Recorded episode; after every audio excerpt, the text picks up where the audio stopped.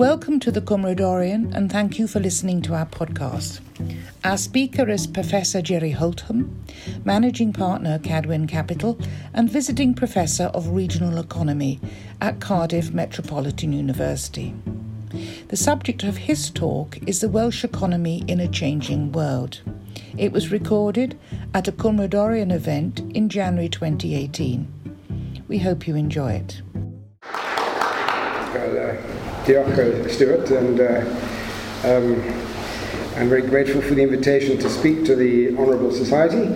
Um, the, the, title I've got, The Welsh Economy in a Changing World, is um, fairly daunting. I don't know whether it daunts you, but it certainly daunted me when, when it was put to me.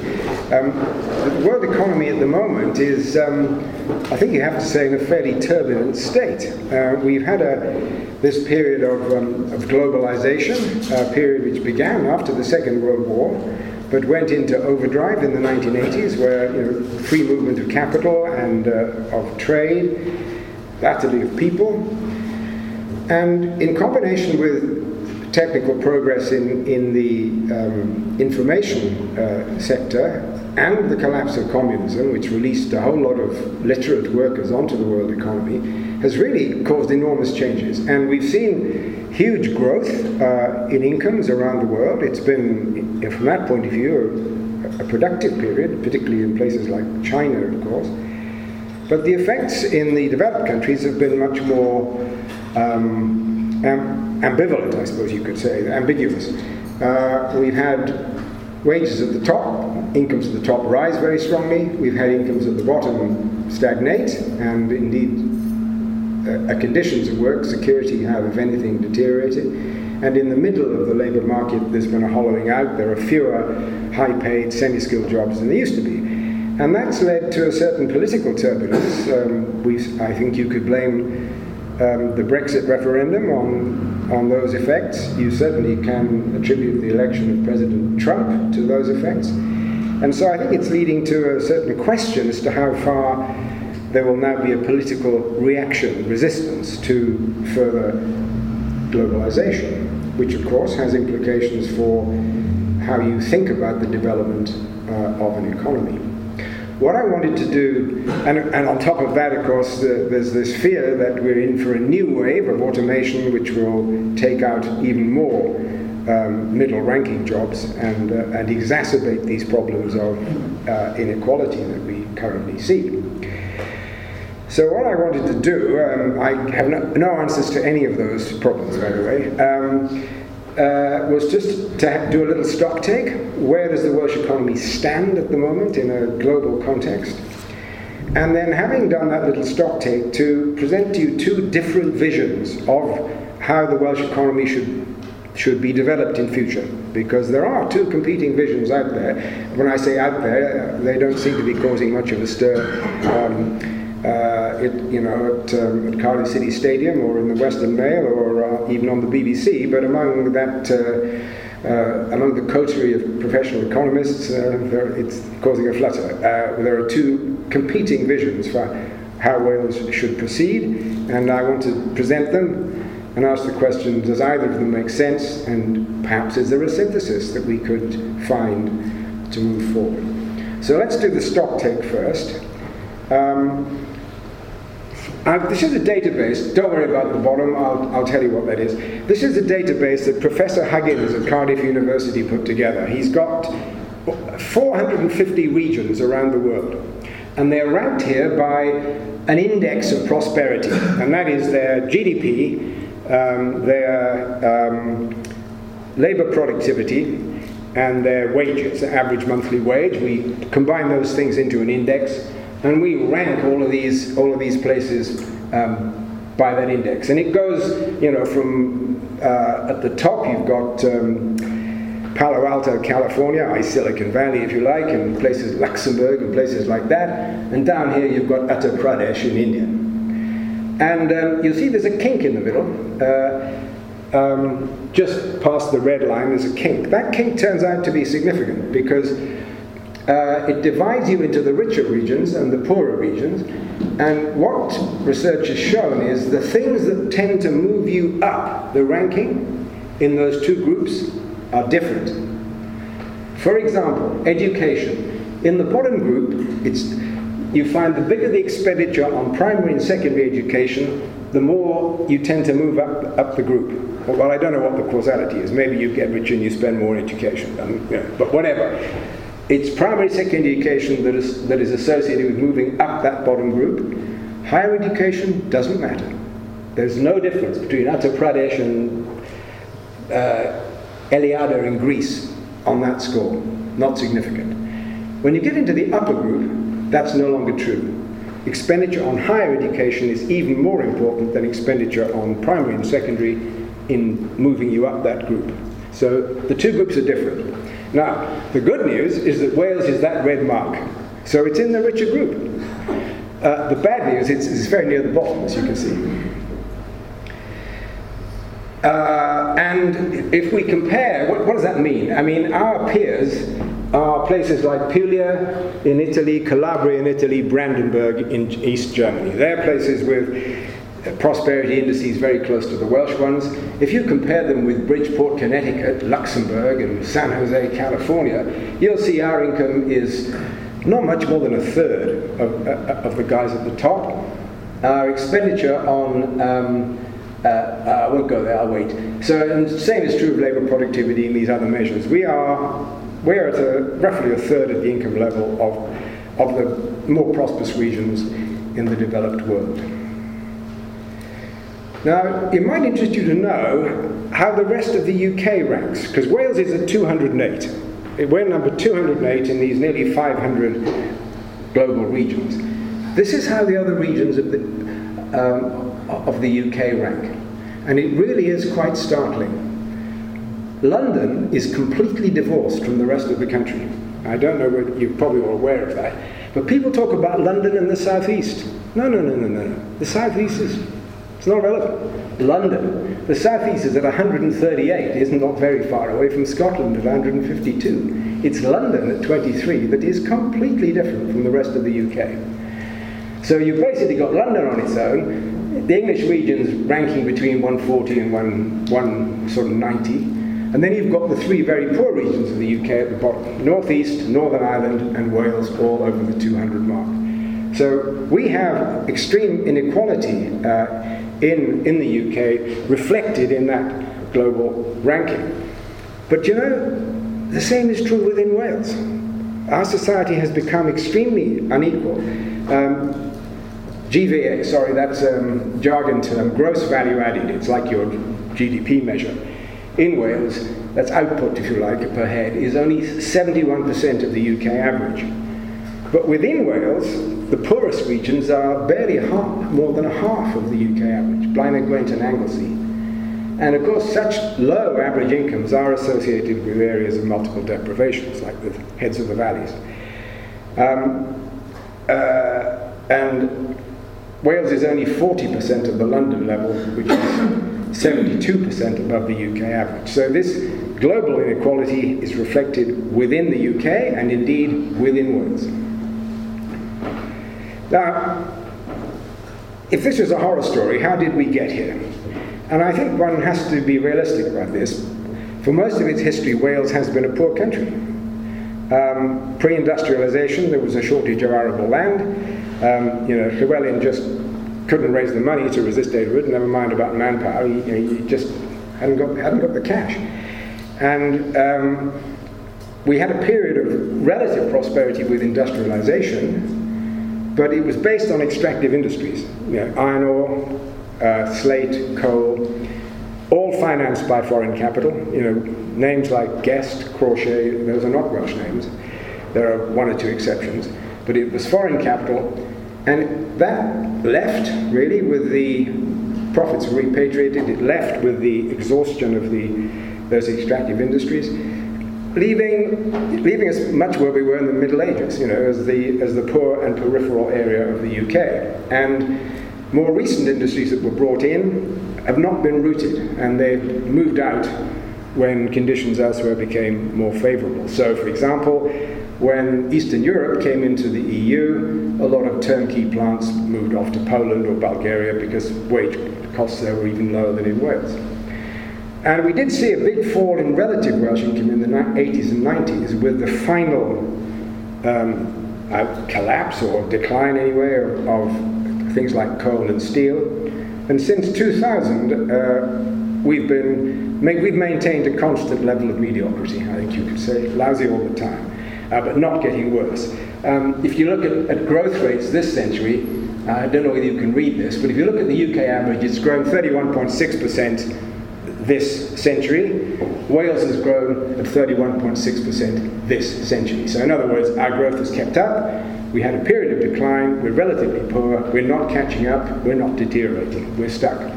Um, and uh, if you look at the English regions, some are lower than us, some are higher. Scotland conspicuously higher. London, of course, higher. Um, but the West Midlands rather worse. And within Wales, um, the interesting thing within Wales is that growth rates are not, are not what you think. It, um, they don't bear any relation, unlike in the UK as a whole, to the level of prosperity. Cardiff is by far the most prosperous part of Wales, but its growth rate has actually been um, pretty, pretty mediocre. Where's Cardiff on there? There we are, 8, 8%. Gwynedd, which is one of the poorer areas, has grown at 28%. So, if actually there's been a slight equalisation uh, in Wales in the 21st century, the, the rich areas haven't been growing faster than the poor ones. Okay, so that's where we are. We've got a relatively poor country for historical reasons, um, and uh, we have two schools of thought about what is to be done. And these, uh, I characterize these two schools of thought as one aim for export-led growth, and the other, and this one I have to say is, is gaining ground, is to forget it. I mean, that's a fantasy. Forget it and concentrate on protecting living standards in the so-called foundational economy. And if you haven't heard that phrase, I predict that you will hear it more and more, and I will tell you what I think it means.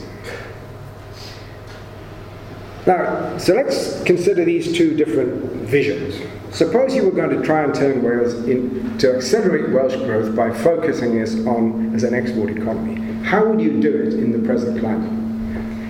And the obvious exemplar is Taiwan. Now, Taiwan is one of the two countries that's grown in this, well, since 1990, much faster than anywhere else. You can look at the USA, UK, Germany, Japan. Japan, of course, the fast growth story of the 1960s, 70s, and 80s. But when it comes to the 90s and the noughties, uh, left far behind by Taiwan and South Korea. Taiwan is particularly interesting because nobody talks to Taiwan. You're not allowed to talk to Taiwan. If you have diplomatic relations with Taiwan, the Republic of China, um, the People's Republic of China, cuts you off. So nobody will admit to talking to Taiwan. But somehow they're growing very fast. And if you think about it, you know, Japan grew fast in an earlier era, and you know why. You could think of, you know, Japanese cars, you could name Honda, Toyota, lots of brands, and then they got into electronics, and you could think of consumer electronics, you know, there was Sony and Panasonic, and, and then they got into computers, and there's Fujitsu and whatever. I don't think anybody here can tell me the name of a Taiwanese company. So how have they, without creating big, growing, great companies like that, how have they done it? And the answer is very interesting. They used their diaspora and they insinuated themselves into what's known as, uh, as global supply chains. This is a jargon phrase, but one of the characteristics of the modern world is that the bits and pieces that go into a product, which used to be all produced in the same place by the same company, are now produced all over the place by a host of different companies, making a supply chain to that final product, whether it's a, whether it's a piece of kit or whether it's a service. There'll be inputs into it.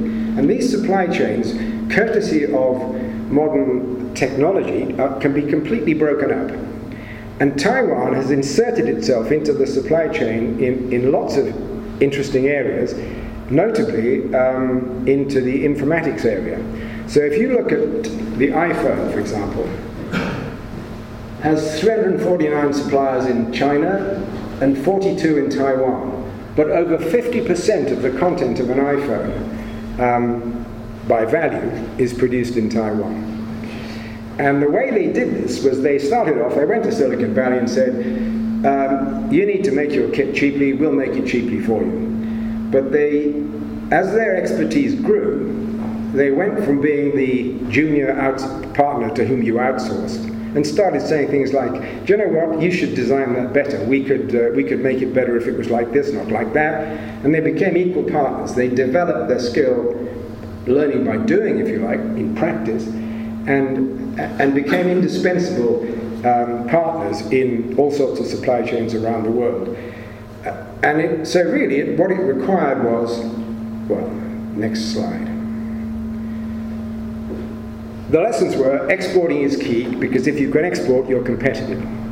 Uh, and, and if you can stay exporting, you're staying competitive. They used extensive networking. They used, there's a large Chinese diaspora, many people from Taiwan working in California. This became um, uh, very critical in establishing these relationships. Uh, they used existing skills. They had a highly trained, um, educated, skilled uh, workforce to plug into these chains. And as I say, they used the diaspora, turned the brain drain into a brain exchange. So if you were going to try as a very small country that's unlikely to be able to build global brands, if you're going to try and become an, export, uh, an exporter, exporting success, then the Taiwanese way is probably the way that you have to do it. And so, you know, if, if people are holding this out as the, as the export-led path for Wales, you've got to ask the question, you know, can Wales do it? Do we have the international contact via diaspora or otherwise? Do we have enough homegrown companies with the know-how? Do we have the policy know-how to help these companies? And of course, finally, as I was saying earlier, is the open world economy going to persist, or are we looking at the beginnings of a political reaction against globalization that would make this path more difficult? And I think that gives you the various catches with this approach. Um, Brexit's going to make it harder, uh, and it relies on the, global, the current global uh, company persisting we do have promising companies. Um, some research I've done at the, uh, uh, colleagues have done at Cardiff Met have identified half a dozen companies in South Wales alone which have really uh, interesting technology and an edge, which means they could become very substantial exporters. A couple of them are beginning to do that already.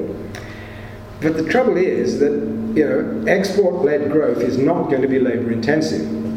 And so the problem that you could that could emerge is that you do create um, pockets of prosperity, um, but you know Bridgend could be booming and there's no change in Merthyr uh, because this won't be a, a, path that gives you extensive gains in employment. And of course, that therefore is no answer to concerns that automation will reduce employment opportunities uh, further. And the final problem is under the current fiscal uh, dispensation, Welsh government revenue isn't very dependent on Welsh taxes. It mainly comes from a block grant from the UK. So if we caused some companies to boom, the, the corporate taxation is, is not devolved. So we wouldn't get any increase in corporation tax. So Welsh government revenue wouldn't respond very much to this, it, a bit because of income tax, but not a great deal. So the pressure on public services wouldn't be very, wouldn't necessarily be very relieved by having uh, an export-led growth. So those are the catches in that approach. Now, What's the other way? And this is a way that's associated, by the way, with um, Manchester University, the Centre for Economic and Social Change in, in, um, in Manchester, with a chap there from, who's from uh, Llanelli originally, and Karel Williams, um, have been pushing very strongly this, this argument. Look, they're saying, you know, gotta get real. Who are you kidding? Most Welsh businesses sell mundane products in mature markets. So really fast growth, it's not going to happen. And the challenge isn't to try and say, right, we're at 70% of average UK GDP, let's go for 80 or 90 or 100, which would require growth rates of 3 4% a year. Know, they think, ah, not going to happen. Forget it. Just think about the well being of your population. And what improves the well being of the population is the supply of what they call foundational goods and services. Like if your housing's good, if your transport's all right, if the healthcare is fine, and your food production is, is good and the people are eating in a healthy way, you can raise well-being and who cares about GDP? You know, that's uh, capitalist obsession. Uh, and so how would you do this though? How would you, how would you raise these particular uh, activities? And um, they really, really comes down to two things. One is you, the government in its procurement helps local SMEs to develop and supply these things. Like, so one of the arguments they make is care homes. Care homes are run by uh, companies that are owned often by private equity houses trying to make 12%. So they have a chain of care homes and they're trying to make 12%. You know, ah, why doesn't the Welsh government build care homes and lease them to local people, mom and pop, who could run a bed and breakfast, now they run a care home? And, and so in this way, we develop our own small and medium-sized enterprises, sorry, SME, that's what it stands for, small and medium-sized enterprise, to supply things that are currently supplied by uh, international companies or companies outside who are trying to t- extract profit out of the economy.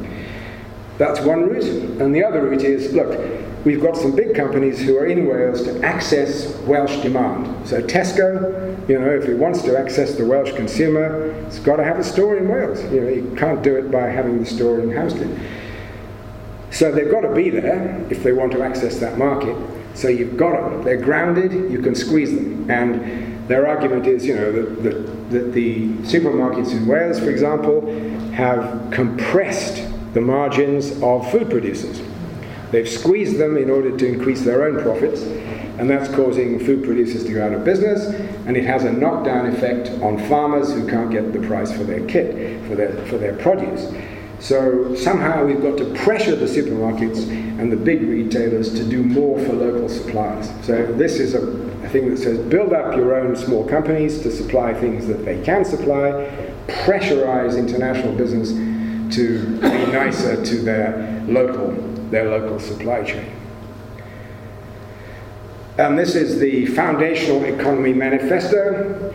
In a dismal national context of slow failure, blah, blah, blah, we're going to create employment, build stronger supply chains and networks, and provide a more local basis, basis for decisions about how products are sourced and distributed.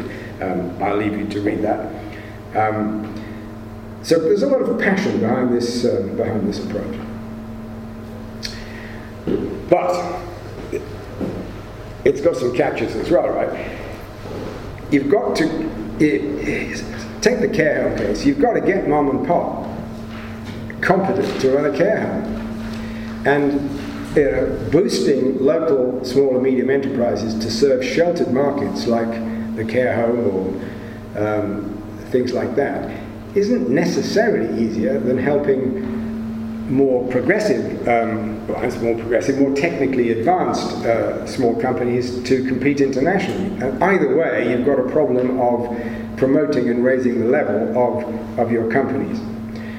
The other thing is this approach, you know, in principle it sounds great, but it could, it could degenerate into protecting and indeed feather bedding local suppliers so services don't improve. I mean, for all their iniquities, there's a reason why supermarkets are, are ubiquitous. You can buy quite good food quite cheaply, and if they weren't there, would the local grocer be selling you the kit at the same price? Probably not. You'd pay more.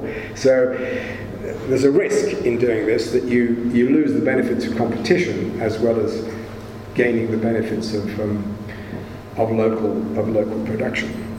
And the other question is, uh, you know, has the Welsh Government really got the leverage over com- companies like Tesco to make them uh, improve their use of local supply chains. Um, you know, it might work in Cardiff, but if you say to if you say to Tesco, we won't let you sell in Llandyssil unless you do X, Y, and Z. I mean, it's got to be a risk. They say Llandyssil, you know, we don't care, and just not not stay.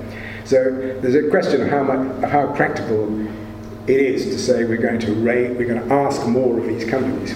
You can ask, but can you get them to respond?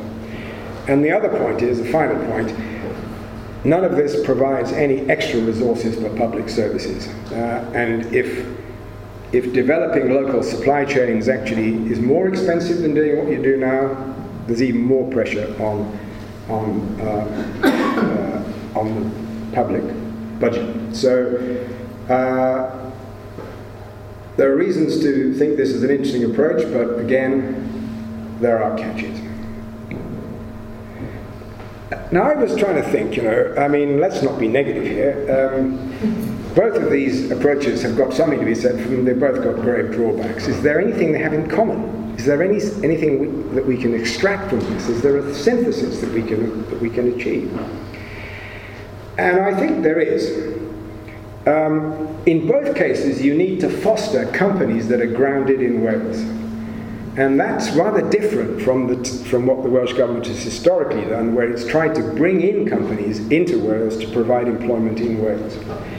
And the trouble with uh, the result of that is that Welsh firms are either branches of international companies or they're very, very small businesses and what we don't have is what the Germans call a Mittelstand. We don't have a lot of middle-sized successful companies.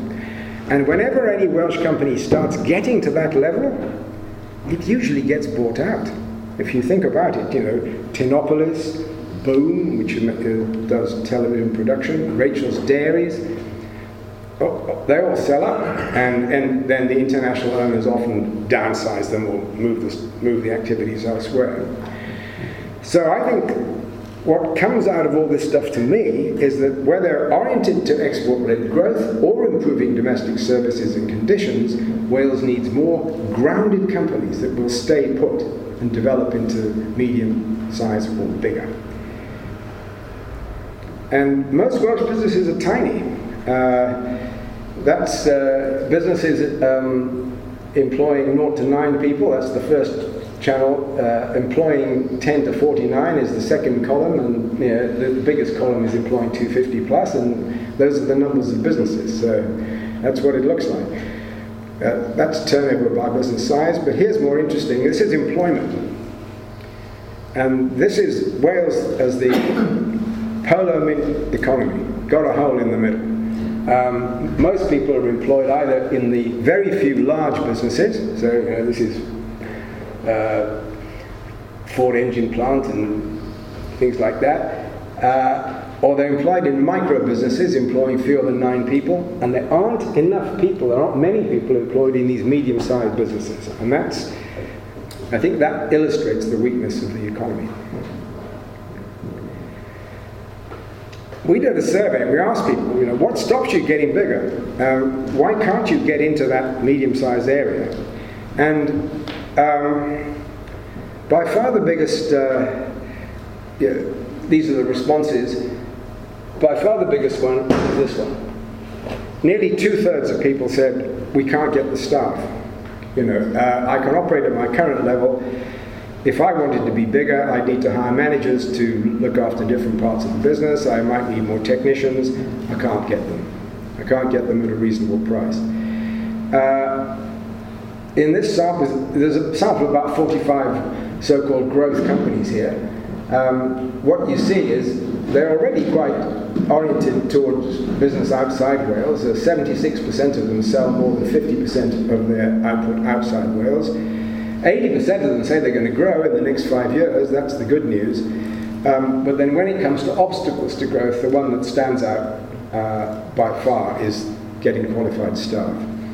And here's a slightly frightening statistic, I think. We asked them, have you sought Welsh Government assistance?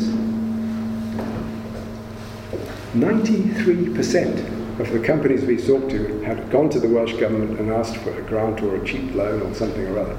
So, um, yeah, sturdy independence, I don't think that's what, you, what you're seeing. There's a, an expectation that they will get government help. Um, was it a satisfactory experience? Well, of the 93, 51 said yes and 43 said no. But that, even that had an interesting uh, um, characteristic. Most of the ones who said yeah, it was good are companies who'd come in. They're companies had come into Wales because the Welsh government was offering them a grant. This, this has had its successes. Admiral Insurance would not be in Wales if the Welsh government hadn't bribed Engelhardt and David Stevens to come in with a great fat check. Uh, uh, so it has its successes. And most of these guys who thought it was good had come in because they'd been given a nice fat grant. Most of the ones who said it hadn't been good were businesses based in Wales who'd gone to try and get something from the Welsh government and didn't find the experience satisfactory. So we have had a tendency, you know, prophet without honour and all that, to try and pull people in and not think hard enough about fostering what's there already, I would argue. And I think these results uh, tend to support that. so we've seen that the biggest obstacle is, is, um, is uh, skills. Uh, uh, this is a bit of research by um, the University of the West of England, which showed that uh, things that influence productivity in companies is very much related to training.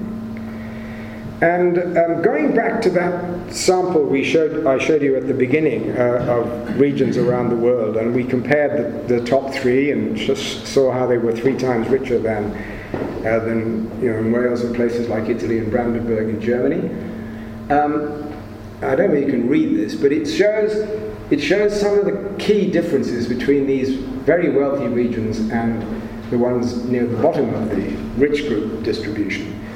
And the main one is um, uh, if you look at expenditures on, on education, um, that's the last column but one, higher education. No, that's primary and secondary, sorry. Higher is where it's higher.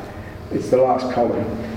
Uh, you're looking at, it's a dramatic difference. You're looking at numbers three to five times higher. Uh, they, these are, the rich areas are able to and do invest much more in, in both primary and secondary, but also in higher education. That means that there is the, the per capita expenditure on research and development by their companies is also much higher. That's this, uh, that's this column. So Wales is doing quite well compared to the other poor countries at 172 place 90. But you know, it's, it's a tenth of the expenditure in the richer areas. So if you're going to follow the export-led route, certainly um, the key thing here is you have to find a way to devote, devote more resources into, into higher education and to try and align it with companies so that it fosters their own research and development expenditure.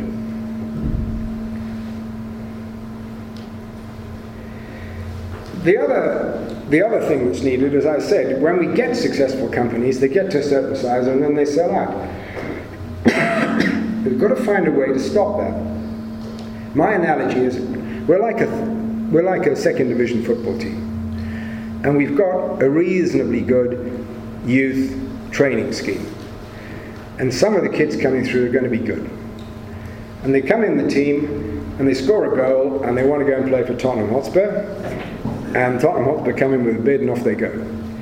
But unless you can keep just a couple of those good kids you're never going to get out of the second division. So you have somehow to ground some companies so that not everybody sells out once they start getting successful. And that means you've got to find a way to let the owner take capital out of the business without selling it.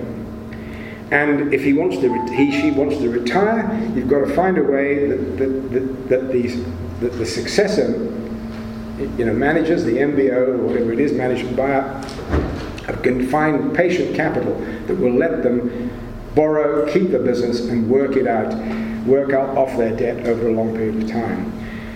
Uh, we need patient capital that supports the business for a long term without panting for an exit.